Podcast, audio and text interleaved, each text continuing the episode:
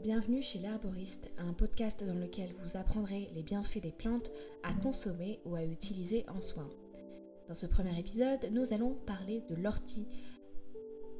La grande ortie, de son nom scientifique Urtica dioica ou la petite ortie Urtica urens, est une plante facilement reconnaissable avec ses feuilles piquantes.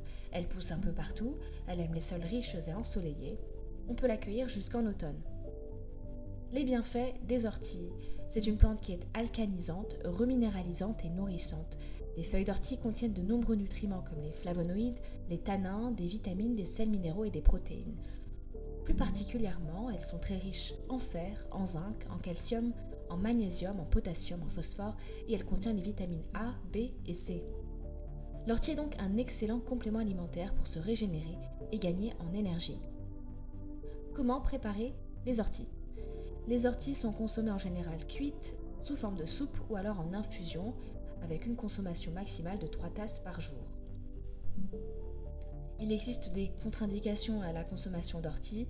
L'ortie est contre-indiquée aux femmes enceintes, à celles qui allaitent et aux enfants.